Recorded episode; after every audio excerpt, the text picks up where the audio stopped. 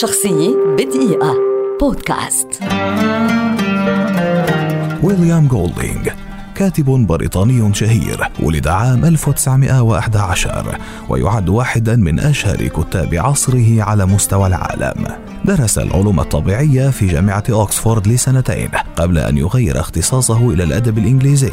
بعد نهاية الحرب العالمية الثانية التي خاضها ضابطا في البحرية تفرغ جولدينغ للكتابة وأصدر روايته الأولى عام 1954 بعنوان سيد الذباب أو Lord of the Flies والتي تتحدث عن مجموعة من الأولاد تتراوح أعمارهم بين الخامسة والرابعة عشر. تتعرض طائرتهم لنيران طائرات العدو خلال حرب خيالية ولم ينجو أحد من البالغين.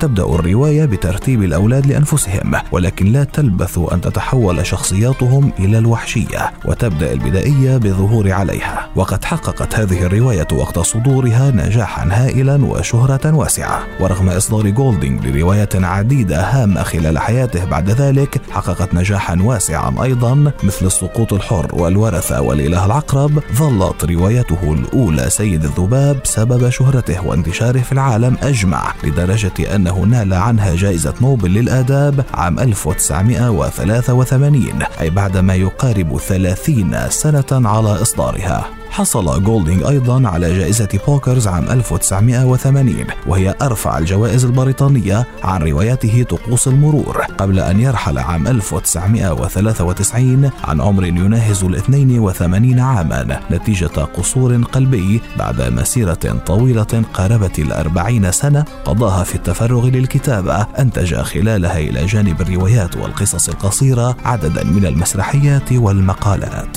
شخصية بدقيقة. بودكاست